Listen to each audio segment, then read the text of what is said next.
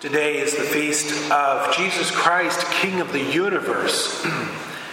so, this feast day was started in 1925, only a century ago. So, thinking of a 2,000 year old church, it's only in the last 1,000 years, so in the last 5% of the church's history, do we have this feast day of Jesus Christ, King of the universe.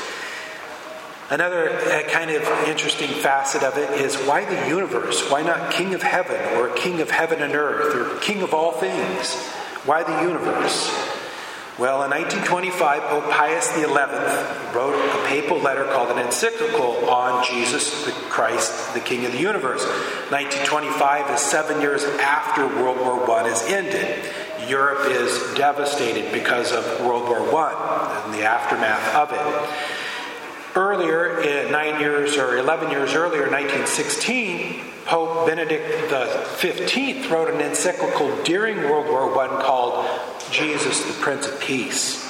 And he was saying in that encyclical, really, there's no chance for peace until we all return to God, specifically to Jesus Christ. That Europe used to be all Christian, and the rulers and leaders of Europe have thrown Christianity off and what you get is a world war. Pope Pius XI, seven years after the war, is writing about Jesus Christ, the King of the universe, to say that he's King of all creation, which is to say he's King of the earth and of nations. By this time, Europe had gotten rid of all of the monarchies, and now we're into a communist dictatorships or we're in these kind of military junta governments or we're into these democracies. But the Catholic monarchs are all gone now. And so this Pope, Pius XI, is reminding everyone that ultimately God created all things and has ordered all things to himself. If we forget that, then another war will come. And another war did come, World War II. So, but here's this thing. In our modern mind, we don't think of monarchies well. We think of kings as relics of the past, never to return again. That monarchies were fundamentally bad because they didn't allow us to vote and to have a share in the government, kind of thing. But that's, that's not what God has created. So, just giving a little concept of, of God. In heaven, there's no democracy. In heaven, it's a kingship. God reigns supreme. Everyone blindly loves him and blindly follows him. Blindly. And can because he is infinitely good, infinitely knowledgeable, infinitely loving, infinitely perfect, all powerful, etc. So, but that model of governance in the kingdom of heaven is what God means for all of his creation too. That on earth, ultimately, that the model should be a model that's modeled after heaven.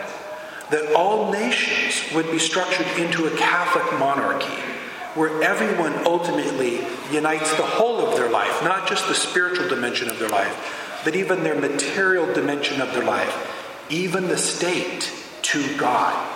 All right. The church on earth is established as a monarchy. The Pope is a benevolent monarch. Benevolent meaning good or loving monarch at least should be in theory.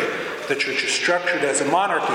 If the church was a democracy, she would have disappeared 2,000 years ago. Just look at the 12 apostles. There's Jesus right there with them, and they're arguing amongst themselves who will be greatest in the kingdom of heaven, and they're jockeying and all of this other stuff. And it's like, democracy's not going to work, guys.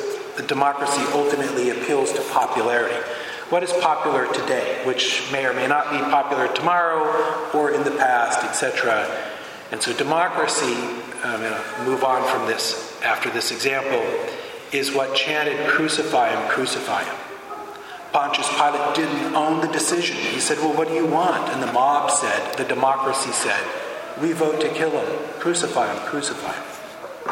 From the beginning, our Lord has always wanted there to be responsibility for decision making. It's how he created families with fathers, husbands, and wives, and fathers and mothers to take responsibility for the things that need to be done, etc. All right. But today in the world, when we think of kings, we think of them as just kind of bad people, that they're like tyrants or something. But the reality is that most kings were like most of us. They were okay people. There were some kings in the history, of Catholic kings anyway, who were saints. Ditto for some Catholic queens who were saints. We would never see that in a democracy. Never are we going to see that in a democracy. There are also some who are villains and terrible, but it is what it is. But it's only those that the world would think of today. Today, we think that democracy is utterly enlightened, although it's given us great, great moral problems and becoming ever more dysfunctional. When we do think of kings today, they might exist somewhere in the world like the king of Jordan, we think that they're distant. They're distant, or we think historically they're in the past, but they're never here present. And even if we had a king in Washington, D.C., he'd still be distant, wouldn't he? It's not that he would know any of us or that we would personally know him. So, kings are not people that we have kind of a, a collective idea of being close to or intimate to even if they were the form of government, they would still seem distant to us. Jesus is a king. He's a king. It's brought up over and over again. You read my pastor's column. The word king or kings, and I'm not even including the word kingdom, but just king or kings is raised more than 3,000 times in the Bible. It's just simply God's default setting for the way society, both the church society and the civil society is to be structured. But Jesus is the King of Kings and the Lord of Lords, as the Bible says over and over again. Because Jesus is God, it does not mean that he's distant from us, like he's in Washington, D.C. or in Jordan. God is ever present to us, always and everywhere. So this King, Jesus Christ, is an accessible King. Here he is, to my right and to my left, before me, behind me, above me, below me. In you, in the eyes of all that we're looking upon, there is God. There is the King, the King of Kings. For this kingdom that we had all desired, a perfection, right, that we won't have until heaven. For this kingdom that we desired, we would naturally kind of look outside of ourselves for, well, where is it? But the thing about God is that He's within. He's without and He's within, meaning that the kingdom begins in me. The kingdom begins in you. That that's where the reign of Jesus Christ manifests itself, is in me and in you. And this is a very good reign. Infinitely knowledgeable, infinitely powerful, infinitely loving, infinitely good. Who wouldn't want that? In our collective minds, though, we have this idea of a king, and I would stretch it to say, and of God. That we can't really trust a king or God. Why? I've got this little idea in my mind. I heard this on the radio. I think it was um, Focus on the Family. Is it Dobson or Dobbs or somebody like that? Anyway, I heard this thing. I thought that makes a lot of sense. Whoever it was speaking said that Men, men seek respect while women seek love. I thought well, that, that sort of resonates for me. I think of boys becoming men and young men, etc., trying to find themselves and, you know, who am I and what's this all about? In the end, it's really self respect. I, I want to be able to respect myself and I want others to respect me. So I'm going to pursue a career, I'm going to pursue sports or something. It's to gain some respect. I'm going to jump off this bridge so that I can prove to myself that I can respect myself. Whereas girls and girls becoming women are seeking love. I want to be loved. I want to know that I'm loved, and I want to return love. Well, when we have a king, we think as men, well, he won't respect me. He doesn't even know me. And then he might pass laws that, that don't that, that infringe upon my, my self-respect. I might respect him, but he doesn't have to respect me. But what if he's God? And he does. Or as a woman, he's distant. He's in Washington, D.C. He's he's in outer space. He's God. He's he doesn't he doesn't love me. He doesn't even know me. Why should I love him? Well, here's this thing. I want to also put this in here too. When a man does not feel respected, then he doesn't give love. When a woman doesn't feel loved, then she doesn't show respect. That'll really help a lot of marriages. Husbands, if you want your wife to respect you, love them. Wives, if you want your husband to love you, respect them.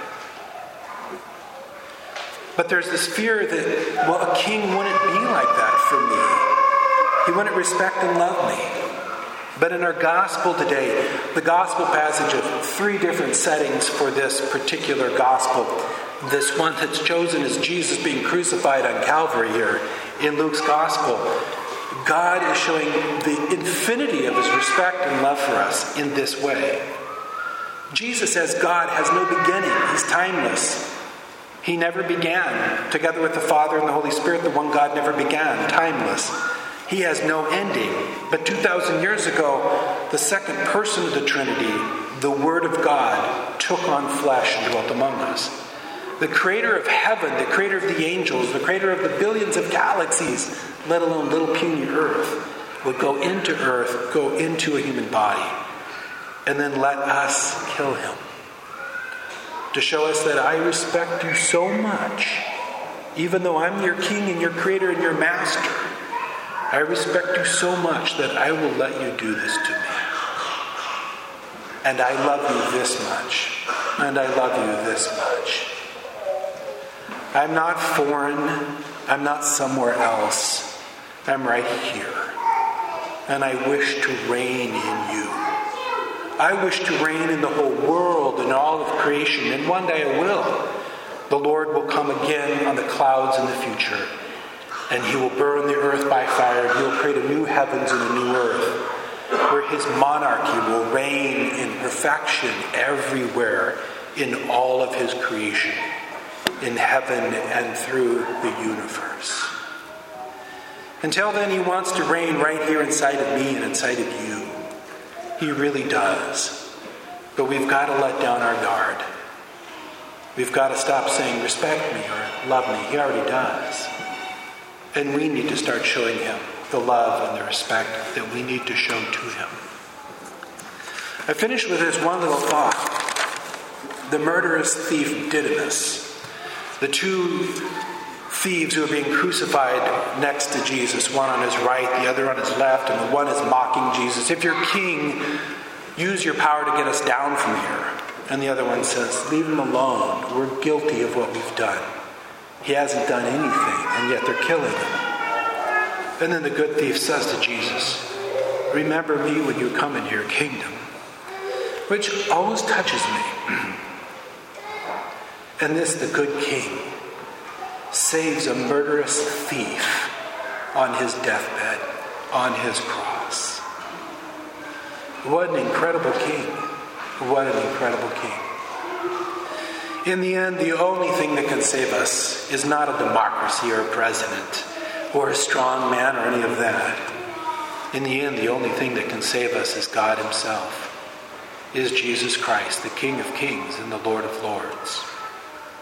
And today, He's asking every one of us to be His good and faithful servants, to blindly love Him and to blindly respect Him.